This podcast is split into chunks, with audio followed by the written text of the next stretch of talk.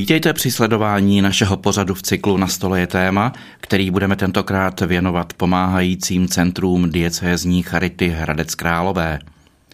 Mými hosty ve studiu jsou Aneta Maclová, ředitelka Diecézní Charity Hradec Králové, dále Jan Kočí, vedoucí Integračního centra pro cizince v Hradci Králové a z Dobrovolnického centra je tu Eliška Škrdlová, koordinátorka programu Rafael a mezinárodního programu DOFE.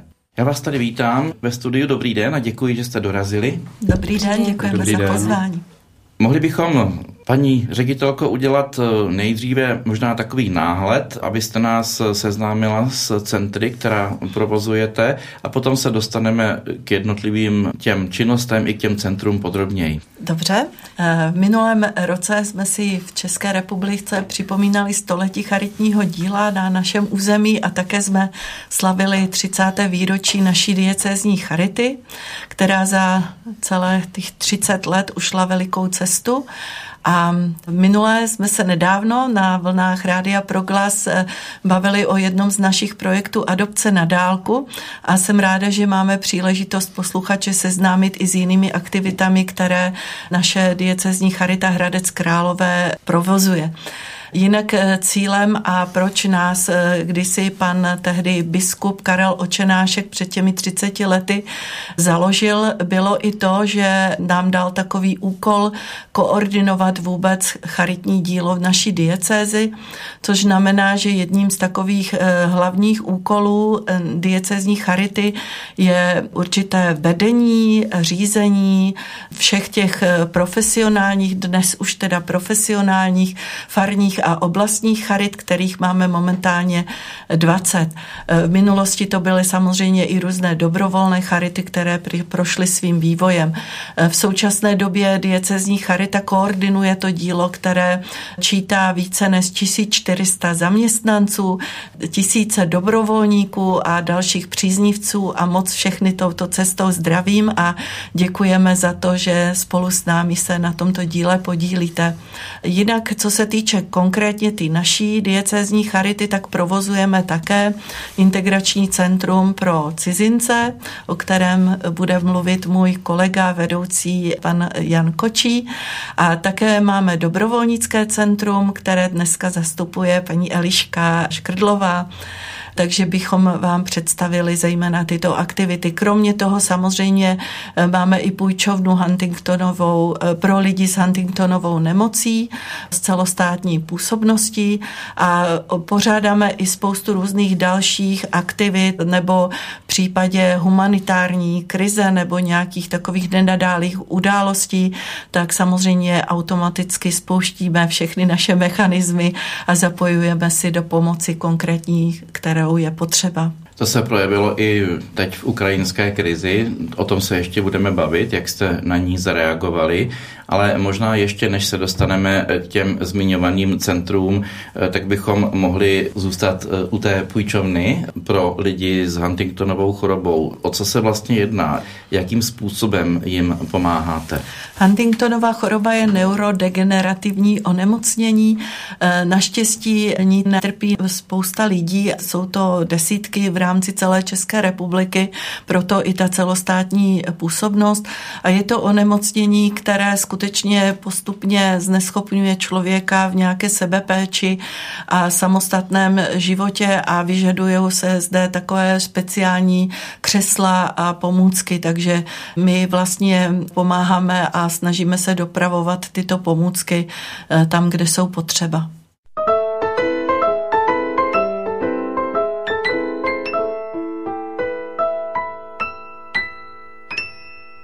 Posloucháte Radio Proglas a pořad v cyklu Na stole je téma, ve kterém se bavíme o pomáhajících centrech diecézní Charity Hradec Králové s Anetou Maclovou, Eliškou Škrdlovou a Janem Kočím. Ty profesionální farní a oblastní charity, včetně té naší, provozují dneska více než 220 sociálních a zdravotních zařízení a služeb. Jsou samozřejmě určeny pro všechny cílové skupiny od narození až po vlastně provázení v posledních dnech života a péči o pozůstalé, takže věnujeme se jak třeba rané péči rodinám s těžce postiženým malým dítětem do 7 let nebo seniorům, seniorům, zdravotně postiženým, umírajícím, jak jsem zmínila, lidem bez domova. Charita je vždycky taková, která se snaží reagovat na ty potřeby, které zatím nejsou pokryty, takže i v minulosti jsme byli takový pilotní v Hradci Králové a v naší diecézi vznikl vlastně první hospic Anežky České, zařízení pro lidi s roztroušenou sklerózou v Žírči, nebo nově vzpomenu takový velice odvážný projekt ve Rváčově, kde oblastní Charita Jičín provozuje chráněné bydlení a pobytovou službu pro lidi s autismem. Takže máme celou škálu těchto zařízení pro všechny cílové skupiny, které potřebují nějakým způsobem pomoci. Tato zařízení, která jste jmenovala, ale spadají pod podřízené oblastní charity, je to tak? Jsou to samostatné právnické osoby, jsou zřízené také biskupem královéhradeckým, některé z charit slavily rovněž 30. výročí v minulém roce, některé jsou mladší sestry bratři. My jsme vlastně určeni jako koordinátor, takže oni mají samostatné aktivity, ale je to v určité spolupráci. A ještě, abych nezapomněla, tak takovým společným prvkem, který nás spojuje i Třikrálová sbírka, kterou vlastně koordinuje v diecézi náš koordinátor Vojta Homolka. A dnes je to skutečně celostátní fenomén, taková úžasná aktivita, kde se snažíme šířit dobrou zvěst, že Bůh je láska, aby jsme k sobě měli blízko tak jako o Vánocích, a také je to i příležitost se vzájemně obdarovat, takže díky i všem organizátorům, i lidem zapojeným do této sbírky i dárcům, protože i tato sbírka nám velice pomáhá realizovat spoustu různých projektů, tak za to děkujeme.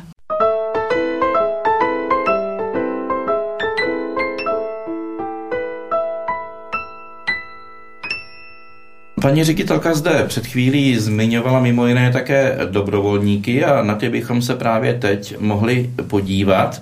To znamená, že bychom si rozebrali, jak funguje dobrovolnické centrum, pro koho slouží a také z jakých řad se rekrutují ti dobrovolníci. Moc děkuji za představení. Naše dobrovolnické centrum má velmi pestrou činnost. Máme několik programů, do kterých se můžou zapojit jak mladí, dospělí, tak i seniori.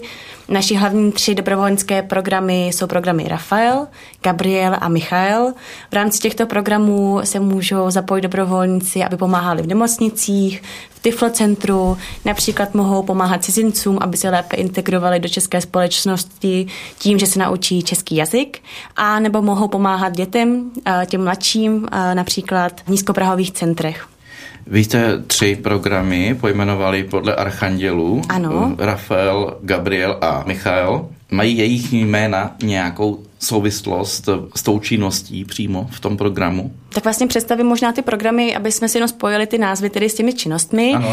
Program Gabriel je tedy pomoc seniorům v nemocnicích, dále třeba i nevidomým, a nebo i jak seniorům teda v seniorských domech, tak například i pacientům v nemocnicích. Program Rafael, tak ten tedy je pomoc cizincům, zejména se týká teda doučování českého jazyka a nebo pomoc nějakými sociokulturními odlišnostmi. A program Michael je právě v těch nízkoprahových center, tam zejména spolupracujeme s organizací Salingera.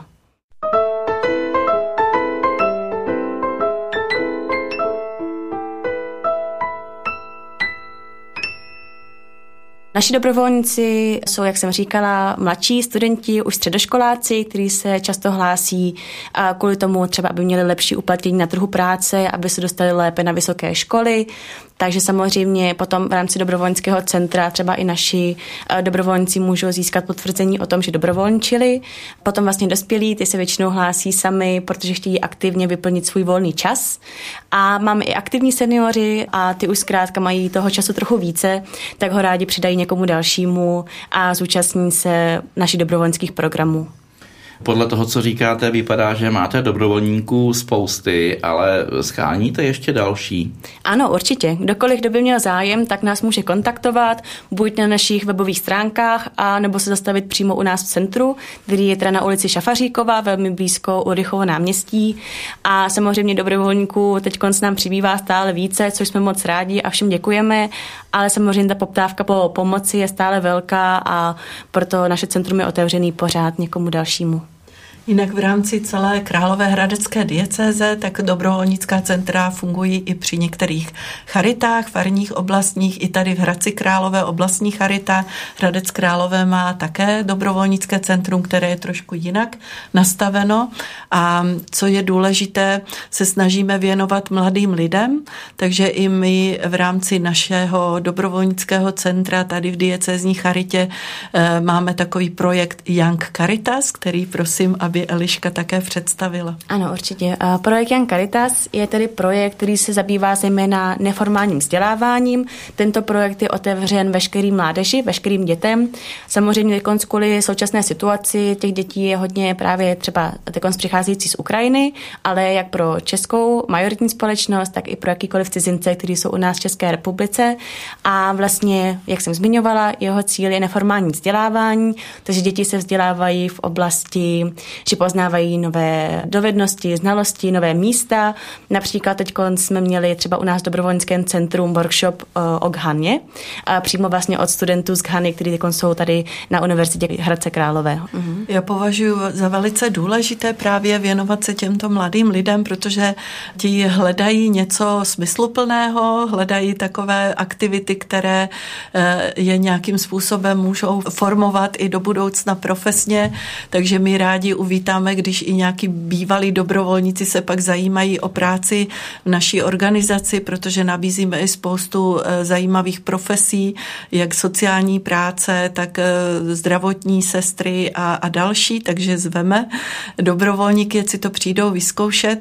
Jak jsem zmiňovala, tak právě máme i dobrovolnické programy, kam se hlásí i studenti, i mladší skupina věková, většinou je to od 15 let. Tyto programy máme otevřený zejména náš program Rafael, což je pomoc cizincům, a teď velmi často se k nám hlásili právě studenti, kteří se zúčastnili programu DOFE, což je cena vévody z Edinburghu, který vlastně má za cíl podporovat proaktivní studenty, proaktivní mládež, kteří se rádi zapojují vlastně a zlepšují se v cílech, který si sami stanoví, a to nás inspirovalo, abychom tento program sami dělali v dobrovolnickém centru, a celosvětový program, do kterého by se chtěl kdokoliv zapojit, tak může u nás v dobrovolnickém centru. Cíl je zlepšit se ve svých osobních cílech, v pohybu, v nějaké dovednosti a právě v dobrovolnictví, a je to velmi podporovaný program, už ho znají i mnoho zaměstnavatelů, takže je to velmi hezký do svého osobního portfolia. V rámci toho programu DOFE je opravdu velmi mnoho možností, v čem se člověk může sám zdokonalit. Opravdu záleží na osobních zájmech, osobních cílech. V pohybu to můžou být nějaké společenské nebo hromadné sporty, nebo nějaký individuální sport, jako je například chůze, běhání, lyžování, ale například i volejbal. V rámci dovedností je možno si zlepšit třeba jazykové dovednosti, ale například i vaření. Máme tady slečnu, co třeba má i cíl, že se chce naučit meditovat. Může to být například zlepšení se v nějakých technologických dovednostech, jako je například práce ve Photoshopu, rétorické dovednosti, těch možností je opravdu mnoho, a v rámci dobrovolnictví těch možností je spousta.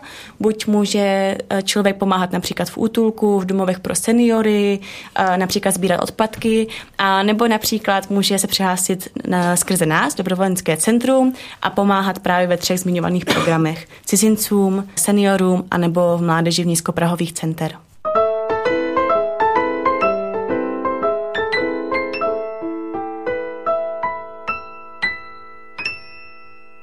V doučování jazyků se asi prolínáte tady s panem kolegou, ano, z integračního centra, je to tak? Přesně tak, ty naše aktivity se vzájemně doplňují a navazují na sebe a prolínají, což je velká výhoda pro naše klienty a pro všechny, kterým se snažíme naše služby poskytovat. Konkrétně tady u toho doučování k nám přichází řada klientů, rodin s dětmi. Ty děti tady musí plnit povinnou školní docházku, pokud jsou tady v tom věku, kdy se jich to týká. A rodiče jim většinou příliš pomoci nemohou, takže pomoc našich dobrovolníků je v tomhle směru skutečně nezastupitelná. Mně se vždycky vybaví z minulosti několik příběhů našich uprchlíků a cizinců, kteří využili služeb dobrovolníků s doučováním češtiny. Třeba jedna rodina ze Sýrie, což byli uprchlíci před válkou, maminka, která byla negramotná, a její 4 děti. Maminka se tady naučila trochu číst a psát ale samozřejmě těm dětem v tomhle směru pomoc vůbec nemohla ve škole.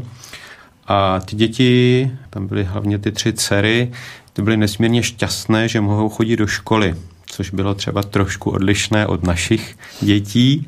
Oni byli totiž kurdské národnosti a v té Sýrii ty podmínky měly velice obtížné. No a oni byli nesmírně ctižádostivé, snaživé a intenzivně chodili dobrovolníkům se doučovat nejen v češtině, ale ty dobrovolníci jim pomáhali tehdy i v řadě dalších předmětů. Díky téhle intenzivní pomoci všechny ty dcery absolvovaly střední školy, ta nejstarší už má hotovou i vysokou školu, takže to je, myslím, takový příklad dobré praxe, který je zrovna ukázkou toho propojení té naší poradenské činnosti a činnosti dobrovolníků. Možná, jestli bych mohla doplnit, tak vlastně v rámci těch cizinců, co u nás chodí do dobrovolnického centra, tak potom, když ten progres je nějaký dlouhodobější a už teda se naučí hezky česky, tak máme i případy, kdy potom ty cizinci, kteří u nás chodí do dobrovolnického centra, tak když se naučí dobře česky, tak potom sami se stanou dobrovolníky, rozhodnou se, že tuhle zkušenosti někomu vrátit a potom sami doučují český jazyk, právě ty cizince, který teďkonc aktuálně přichází do České republiky.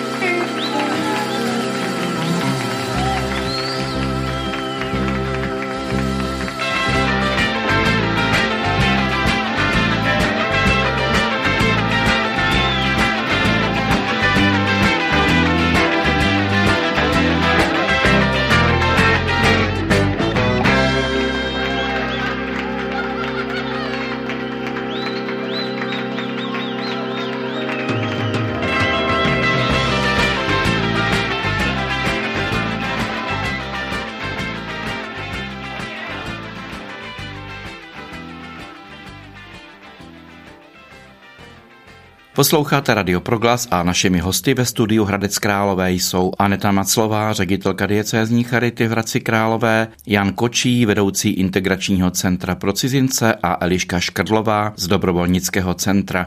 Naším tématem jsou pomáhající centra Diecézní Charity Hradec Králové. Dostali jsme se k cizincům. Samozřejmě situace dnes, když je válka v Ukrajině, je jiná, než byla předtím. Jaká byla struktura těch cizinců před touto válkou a jaká je teď? Z jakých zemí převažují? Tak když se můžu ohlédnout zpět, těch 30 let, kdy začínala činnost Charity i v téhle oblasti, tady u nás v Královéhradecké diecézi, tak naše pomoc uprchlíkům tehdy vznikla spontánně, protože to byla na tom počátku 90. let doba, kdy probíhal válečný konflikt v bývalé Jugoslávii. A tehdy k nám přicházeli první úprchlíci z téhle oblasti, z obleženého Sarajeva, z Bosny a Hercegoviny. Takže to byl první zárodek té naší pomoci, jak říkám, zcela spontánně. Tak pak, jak šel vývoj, tak vznikla registrovaná sociální služba, odborné sociální poradenství. Začali jsme realizovat kurzy češtiny a řadu dalších aktivit multikulturních, kde se snažíme, aby se potkávala většinová společnost s těmi cizinci, protože jenom díky tomu přímému kontaktu je možné odbourávat vzájemné předsudky na obou dvou stranách. Takže ta naše cílová skupina, s kterou my pracujeme a které poskytujeme naše služby, se vyvíjela podle toho, jaká byla mezinárodní situace často. Přišla taky vlna uprchlíků z Čečenska. My jsme pravidelně a do dneska pravidelně navštěvujeme pobytové středisko pro žadatele o udělení mezinárodní ochrany v Kostelci na Tordicí. Obdobné středisko bývalo i v Seči u Chrudimi, to už dnes není. A co se týká národnostního složení, tak vždycky tady spíše převažovaly ty země bývalého Sovětského svazu, které měly i tradiční vazbu, a převažovala pracovní migrace. Před tím válečným konfliktem, před tím rokem, co vypukl na Ukrajině, tak bylo v Čechách kolem 80 000 Ukrajinců, což byla nejpočetnější skupina. Bylo tady v celé republice něco kolem 500-600 000 cizinců. My tady v Královéhradeckém kraji jsme jich měli 18 000. Dneska se ty počty téměř zdvojnásobily. Přibylo teď asi o třetinu, protože část těch uprchlíků ukrajinských se zase vrátila zpátky. Nicméně přišlo jich sem něco přes 500 000, dnes jich tu máme kolem 330 000. Takže cizinci z Ukrajiny tvoří teďka samozřejmě většinu, ale máme tady třeba také početnou komunitu mongolskou, to je právě ta zmiňovaná pracovní migrace. Dost tahle početná skupina žije a pracuje v Náchodě nebo v Hořicích. Ta uprchlická vlna, ta světová, která byla kolem toho roku 2014-2015, tak nás samozřejmě zasáhla taky, i když to byla migrace především z té oblasti východu, Syrie, Afganistán, Pakistán, která k nám proudila to balkánskou cestou, později teda ze severní Afriky přes Španělsko, přes Itálii. My jsme však v tomhle případě byli a jsme pouze tranzitní zemí, protože tyhle ty skupiny u nás až na výjimky, tihle cizinci nezůstávají a odcházejí dál do západní Evropy, kde mají už své početné komunity. Takže z tohoto období sice pro nás přes naši republiku přešlo velké množství uprchlíků, ale zůstalo jich tu minimum. Co se týká cizinců dalších, tak Hradec Králové, protože je univerzitní město, tak tady žije taky řada cizinců, kteří tady studují, zejména na vysokých školách. Takže i ti se účastní našich aktivit, v některých případech jim pomáháme i poradenstvím, protože ona, ta cizinecká problematika, zvláště ta cizinecká legislativa, se stává čím dál složitější a složitější. Vyznat se ve všech těch záludnostech předpisů, často se měnících, je někdy už oříšek nejen pro nás, ale i pro úředníky, státní úředníky, takže si myslím, že to odborné poradenství, sociální i právní, je pro ty cizince v tomhle případě nezastupitelné. A já bych ještě ráda doplnila i třeba cizinci, kteří se obrácí právě na dobrovolnické centrum, tak samozřejmě poměrově je konc nejvíce cizinců z Ukrajiny, ale je tu mnoho dalších kultur a národností, které dobrovolnické centrum navštěvují. Momentálně, ať už je dobrovolníka mají nebo hledají, tak tady máme ať už studenty nebo pracující, tedy jak jsem zmiňovala z Ukrajiny, ale teď máme třeba i z Nikaraguji, máme například z Japonska, z Tuniska, z Alžírska, máme dokonce i slečnu z Jižní Koreje, pak například třeba z Velké Británie, dokonce máme pána, takže pokud se podíváme na tu národnostní složení, tak je opravdu pestré. Ono to je vidět často právě při těch multikulturních akcích, které děláme. Třeba každý rok na podzim děláme festival setkání národů. To už má teď dlouholetou tradici a ta pestrost je, myslím, na tomhle festivalu velice dobře vidět, protože tam se prezentuje 25 až 30 národností, které žijí právě v Hradci Králové nebo tady v našem regionu. Já jsem několik těchto dnů také navštívil. Dělali jsme i do Rádia Proglas z toho určité výstupy. Můžete popsat tu pestrost, čím vším se tam ti cizinci sdílí? Ti cizinci tam prezentují především svoji kulturu a svou zemi. A smyslem celého toho festivalu je už to zmíněné vzájemné setkávání. Je tam spousta a spousta ochutnávek národních jídel, což je, myslím, velkým magnetem pro naše návštěvníky, kteří chodí každoročně. Ale my se tam snažíme zapojit interaktivním způsobem i děti a mládež. Takže celý dopolední program je vždycky věnován žákům a studentům základních a středních škol z Hradce Králové, případně i z dalších míst. A to jsme tady měli na návštěvě studenty a žáky z Rychnova nad Kněžnou, jezdívali z Borohrádku, tedy i z jiných míst.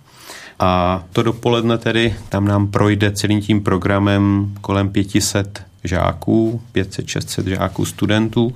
No a pak se stává, že odpoledne oni i přivedou třeba své rodiče. Ale i to odpoledne, které už je věnované pro veřejnost, ten sál je většinou stále plný. Mimo tedy zmiňované ochutnávky národních jídel, tam můžeme vidět národní oblečení, představení kultur jednotlivých národností.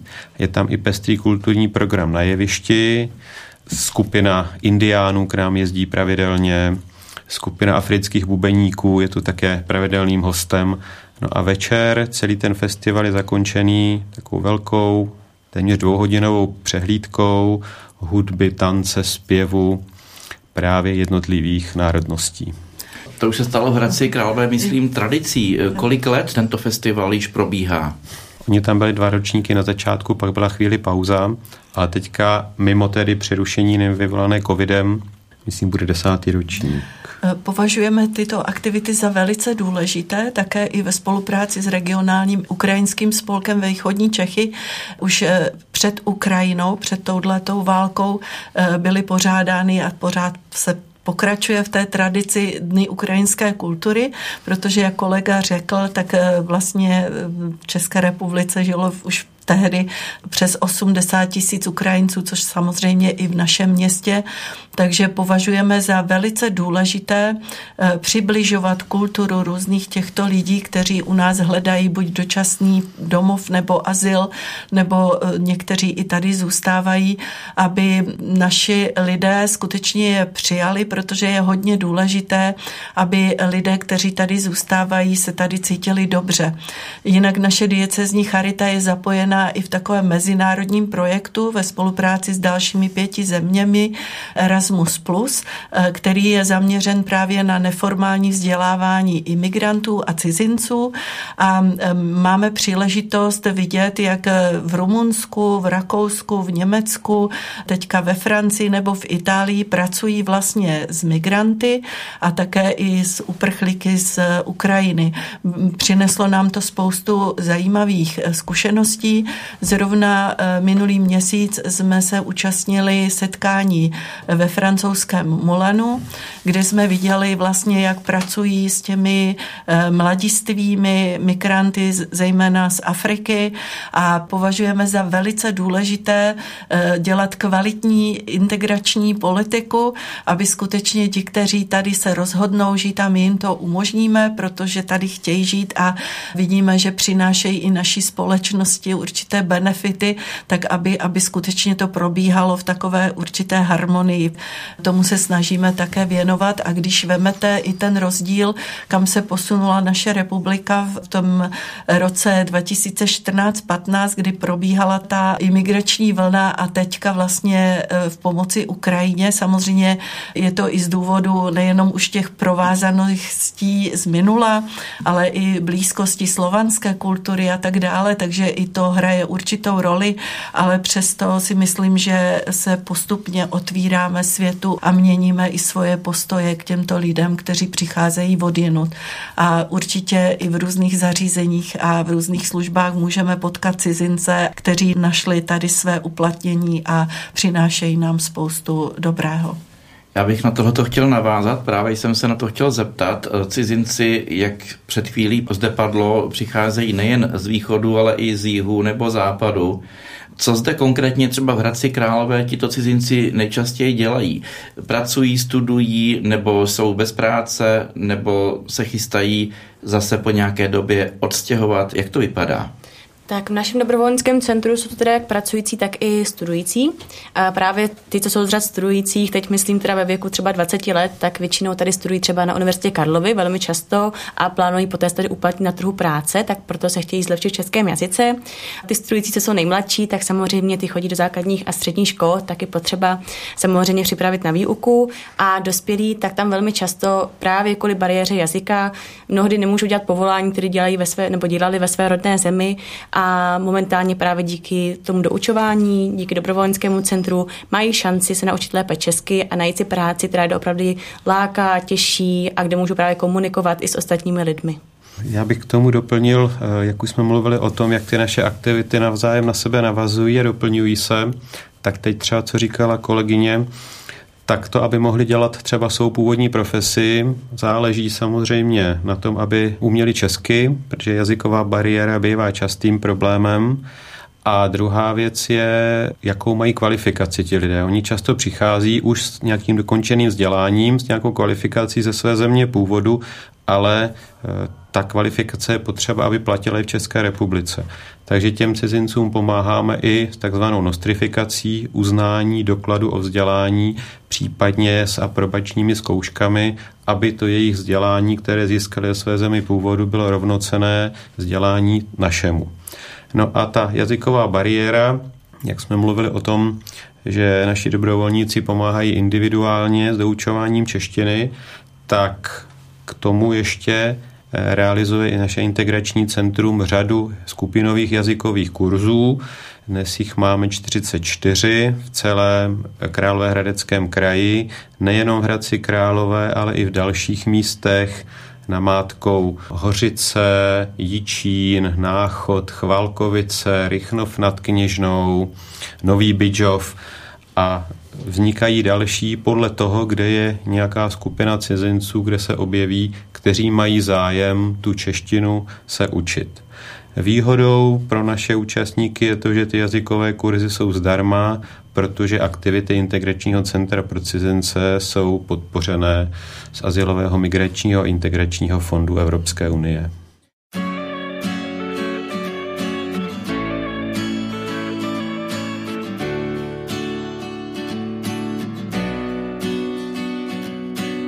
Plamínek v očích máš, když vyprávíš, když vzpomínáš.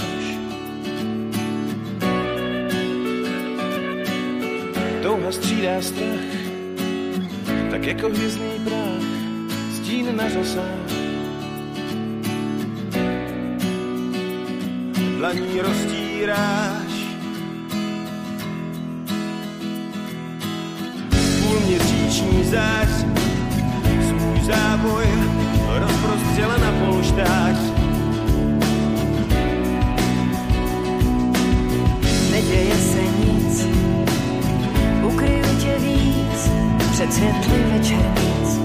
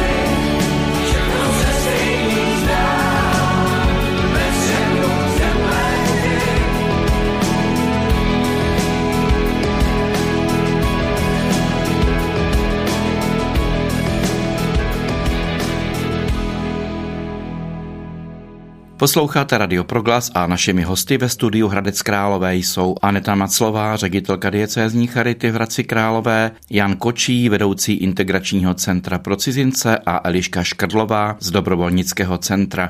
Naším tématem jsou pomáhající centra Diecézní Charity Hradec Králové. Když to shrnu, vy se vlastně opíráte o takové dvě skupiny, jednak o dobrovolníky a jednak také o spoustu úřadů, se kterými musíte jednat. S kým nejčastěji v oblasti úřadů musíte spolupracovat? Tak práva a povinnosti cizince pobývajícího v České republice závisí na jeho pobytovém statusu. Těch pobytových statusů je řada, od těch krátkodobých přes dlouhodobé až po trvalý pobyt. No a potom, pokud ten cizinec plní podmínky, může žádat i o občanství České republiky a pak už se stává naším občanem. Ale v celém tom průběhu toho života ten cizinec musí plnit spoustu různých povinností, dokládat různé doklady, prodlužovat si ty pobytové statusy. Takže v tomhle případě v rámci toho poradenství spolupracujeme s těmi institucemi, které s tím mají nejvíce co dočinění. To je odbor azylové a migrační politiky Ministerstva vnitra, tedy odbor, který má ve své gesci většinu té pobytové cizinecké agendy, kde se podávají žádosti o pobyt, kde se prodlužují ty pobyty.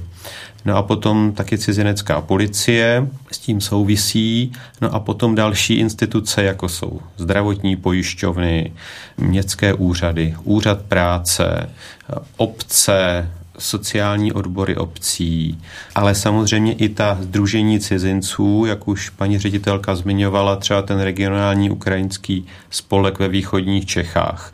No, pak jsou to ještě další, jako inspektorát práce, školské odbory, to je teď velké téma, protože je tady spousta dětí z Ukrajiny, jak už jsem říkal, které musí chodit do školy. My se snažíme všechny tyhle instituce vzájemně propojovat. Integrační centrum dělá taková pravidelná setkání, minimálně 2x ročně, kde se snažíme, aby se tyhle instituce, které jsou nějakým způsobem zapojené do integrace cizinců, setkávaly, vzájemně si informace vyměňovaly a propojovaly. A v tom celém výčtu těch různých organizací jsem možná nepostřehla Královéhradecký kraj, a ten se stal pro nás významným partnerem právě v té době od začátku spuštění války na Ukrajině, protože my jsme tím, že máme dlouholetou zkušenost práce s imigranty a s cizinci, tak jsme se stali od počátku právoplatným členem tady koordinačního asistenčního centra pro pomoc Ukrajincům, takže i doteďka vlastně vykonáváme ty úkony, které nám vlastně i kraj postupně předal, a chci poděkovat jak svým kolegům, tak i všem, kteří se i z řad dobrovolníků zapojili za tu službu, protože zejména v těch prvních dnech a týdnech, kdy jsme se snažili velice rychle zareagovat, tak ti lidé přicházeli a skutečně zajišťovali jsme non-stop provoz služby vlastně v tom KACPu a naši odborní poradci se ujali právě roli těch průvodců v těch právních věcech a velice rychle museli reagovat na ty změny, tak jsme zajišťovali tlumočníky, vytvořili kolegové dětský koutek a snažili jsme se maximálně využít ty zkušenosti z těch minulých let. A třeba i kolegyně, která naskočila k nám jako nejdřív dobrovolnice, dnes je to naše spolupracovnice, která vlastně přijela s rodinou právě v čase ty balkánské války, takže i ti, kteří to sami zažili a prožili to přijetí v naší republice, tak se snažili hodně pomáhat také i rodina ze Sýrie, takže je to taková štafeta určitého dobra, které zakusili, takže díky za to. Vy jako diecézní charita máte na starosti celou diecézi královéhradeckou, to znamená, nespadá sem jen Královéhradecký kraj, ale i Pardubický a části krajů dalších. Jaké s nimi máte zkušenosti? Zatím jste mluvila jenom o kraji královéhradeckém. Co se týče toho Královéhradeckého kraje, tak ta působnost právě toho integračního centra je v našem kraji, ale i ostatní některé teda větší oblastní charity se se zapojili přímo do pomoci, takže i kolegové v Pardubicích se připojili do toho KACPU v Pardubicích, trošku v jiné roli, nebo Ústí nad Orlicí, nebo Kutná Hora, jo, takže dneska Dvůr Králové vytvořilo komunitní centrum, takže nejenom v Královéhradeckém kraji, ale i v těch ostatních regionech naší diecéze ve spolupráci s těmi kraji, které tu pomoc vlastně hlavně koordinovaly. Tady si myslím je velice dobré, že Charita má celorepublikovou síť, celorepublikové pokrytí. Takže my můžeme spolupracovat navzájem s jinými regiony. Ti klienti nám často různě migrují, přesouvají se, takže my můžeme odkázat na služby, které jsou poskytované v jiném místě. A v rámci celorepublikového pokrytí téměř v každé diecézní či arcidiecézní charitě v České republice existuje nějaké středisko pro cizince, pro migranty, záleží, jak se kde jmenuje, poradna. My jsme teda jedinou diecézní charitou, která provozuje integrační centrum. V Hradeckém kraji, v ostatních krajích jsou jiní provozovatelé center. Takže my můžeme spolupracovat jak v rámci té charitní sítě, tak v rámci té sítě integračních center.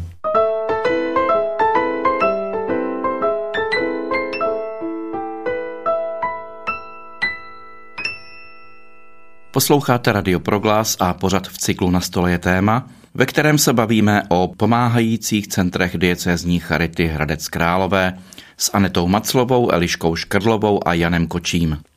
Zajímalo by mě, pokud jako dobrovolník se přihlásím, že chci spolupracovat s vaším centrem, mohu si vybrat oblast, ve které budu pracovat, anebo to nějakým způsobem určujete vy podle toho, kde je největší nouze? Ano, určitě vždycky uděláme tak, protože náš klient je i dobrovolník, takže samozřejmě to, co on si přeje, tak se snažíme co nejvíce naplnit. Pokud někdo má zájem o dobrovolnictví, tak určitě vyzývám k tomu, ať se přihlásí a vůbec se nemusí bát, je to velmi přátelské setkání. My jako koordinátoři s dobrovolníky vždycky vlastně to funguje tak, že se domluvíme na individuální schůzce, představíme dobrovolníkové programy, které nabízíme a samozřejmě každý určitý program je slučitelný i s nějakými časovými možnostmi. U pomoc cizincům, kde se doučuje český jazyk, se předpokládá nějaká pravidelnost, aby se ten cizinec měl šanci teda naučit ten český jazyk nějak konzistentně. U těch ostatních programů, tak tam je větší možná taková časová flexibilita, pomoc třeba jednou za měsíc, jednou za 14 dní, takže pak hodně záleží na tom, jak dobrovolník má čas. A podle toho to snažíme skloubit s nějakým dobrovolnickým programem a tak je velmi důležitý na samotném rozhodnutí dobrovolníka, na jakou cílovou skupinu si troufne nebo která ho láká, protože samozřejmě pomoc cizincům nebo dětem a seniorům je velmi odlišná a samozřejmě by potom bylo velmi neefektivní a to dobrovolnictví by nepřinášelo to, co by mělo, pokud bychom dobrovolníka dali do nějaké skupiny nebo do nějakého programu, která by mu nebyla blízká. Jak říkáte, jsou to velice různorodé věci, ale existuje nějaký kodex minimálních podmínek, které by ten dobrovolník měl z vaší strany splňovat? Ano, taková základní, dobrovolník by neměl být teda trestně stíhaný, dává nám výpis trestního rejstříku a troufám si říct, že taková asi jediná podmínka je věková, a protože u nás dobrovolníkem se člověk může stát pouze pokud mu je minimálně 15 let. To je u našeho dobrovolnického programu Rafael, kdy vlastně ty dobrovolníci jsou u nás v dobrovolnickém centru, ta výuka většinou probíhá tam a pak ty zbylý dva programy je od 18 let kvůli tomu, že posíláme dobrovolníky do jiných zařízení, tak je to zejména kvůli tomu. Jinak samozřejmě ta věková hranice horní není, protože máme i velice paní už ve vysokém věku a je velice aktivní v nemocnici, takže se dá pomáhat v rámci možností. A jinak bych chtěla ještě říct, že jsme právě pro ty zkušenosti v oblasti dobrovolnictví byli vyzváni i Královéhradeckým krajem k tomu, abychom se chopili role regionálního dobrovolnického centra, což dneska téměř ve všech krajích už taková instituce funguje a ta by měla vlastně mapovat a koordinovat vlastně dobrovolnictví v rámci celého kraje. Jinak, když jste se ptal na ta pravidla nebo nějaké podmínky pro dobrovolnictví, tak samozřejmě i naše dobrovolnické centrum je akreditované podle zákona o dobrovolnické službě, takže i my musíme splňovat některé podmínky a kritéria. Trochu si musím postesknout tady, že ač je zájem o rozvoj dobrovolnictví dobrovolnictví i ze strany vlády, tak bohužel do této oblasti se dává poměrně málo finančních prostředků, takže i ty dotační programy, ve kterých se ucházíme vlastně o dotace, tak nejsou příliš štědré, takže ono se zdá, že dobrovolnictví se dá dělat jenom dobrovolně, ale přece jenom ty koordinátoři jsou už dneska profesionálové, které potřebujeme zafinancovat, takže to je takový trošku jako zádrhel a problém, že bychom si přáli mít více finančních prostředků. A jinak ještě takovou velkou aktivitou dobrovolnickou, takovou jednorázovou je právě Třikrálová sbírka, kde vlastně v rámci celé České republiky jsou to 10 000 dobrovolníků, kteří přijdou právě pro tuto příležitost, takže opět díky. Ještě bych ráda zmínila vlastně tím pomoc cizincům, což je pomoc velmi aktuální. Ať se vůbec lidi nemusí bát, protože ačkoliv v začátku může vzniknout nějaká jazyková bariéra, tak naši dobrovolníci a vyzýváme i další dobrovolníky, ať jsou možná jako překvapiví, tak nemusí umět žádný cizí jazyk. Doučovat cizince jde i pouze ze znalosti českého jazyka a máme spoustu materiálů, který můžeme půjčit nebo doporučit. Zároveň každá z našich koordinátorek už má i já nějakou zkušenost doučování, tak dokážeme poradit i s tím, jak třeba výuku začít, jak ji vést. Takže díky těm materiálům znalost jiného jazyka není nutná, protože můžou všechno ukázat na obrázku, v učebnicích, dokážeme přeložit, takže není problém se zapojit. Takhle se vyučovaly třeba, pokud si vzpomínám, čínské děti, které skutečně byly v základní škole, ale tam pouze seděly, protože netušili, co se kolem nich děje. A povedlo se, že začali docházet k nám, k dobrovolníkům, kde právě ta výuka probíhala tou obrázkovou metodou, že jiná možnost tady nebyla. Ano. Možná to dobrovolnictví právě v tom doučování cizinců je jedinečné v tom, že to je opravdu individuální, jedno na jednoho, tak je opravdu hodně prostoru pro mnoho vysvětlení, pro opakování a tím je jako velmi velký prostor pro zlepšení právě toho cizince. A moje kolegyně Eliška, ta samozřejmě vás vybízí k tomu, abyste přišli v případě zájmu o dobrovolnickou službu právě do našeho Královéhradeckého dobrovolnického centra. Posluchači Rádia Proglas nás poslouchají v celé České republice a třeba pokud ve vás jsme vyvolali nějaký prostě zájem zapojit se někde do dobrovolnické činnosti, jak sociálních nebo zdravotních službách, pokud máte zájem právě o spolupráci s Charitou, tak jak jsem zmiňovala, třeba jenom v rámci naší diecéze 11 dobrovolnických center a v rámci celé České republiky i ostatní charity nabízejí příležitost k dobrovolnické činnosti, takže nebojte se, přijďte, oslovte nejbližší charitu a určitě vás rádi uvítají.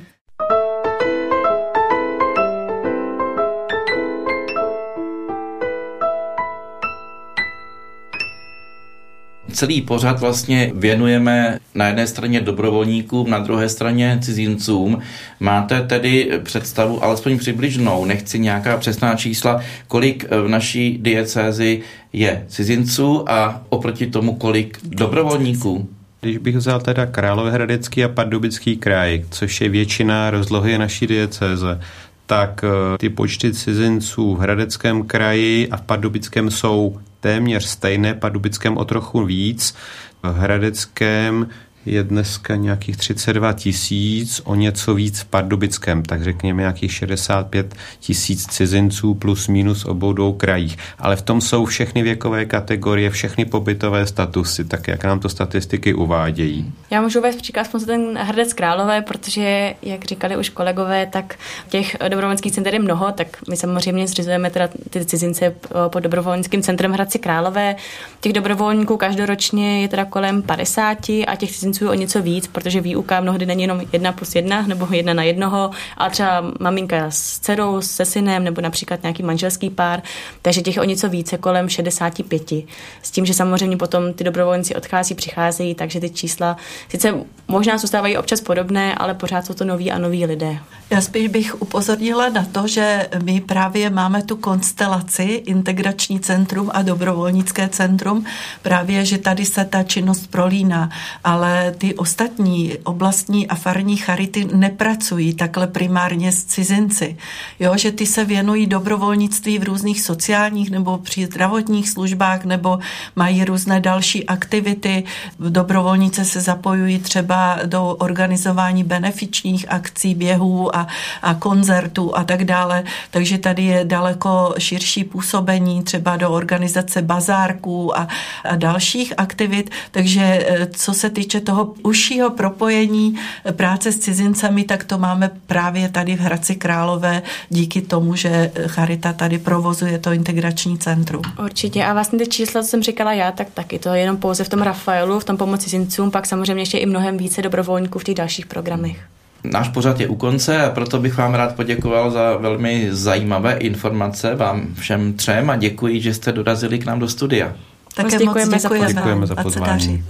To byly Aneta Maclová, ředitelka Diecézní Charity Hradec Králové, Jan Kočí, vedoucí Integračního centra pro cizince a Eliška Škrdlová z Dobrovolnického centra, koordinátorka programu Rafael a mezinárodního programu DOFE. Přiblížili nám činnost pomáhajících center Diecézní Charity Hradec Králové. Od mikrofonu se s vámi loučí Martin Weisbauer. Help, I need somebody. Help, not just anybody. Help, you know I need someone. Help. When I was younger, so much younger than today, I never needed anybody's help in any way. But now these days are gone, I'm not so self-assured. Now I find I've changed my mind, I'll open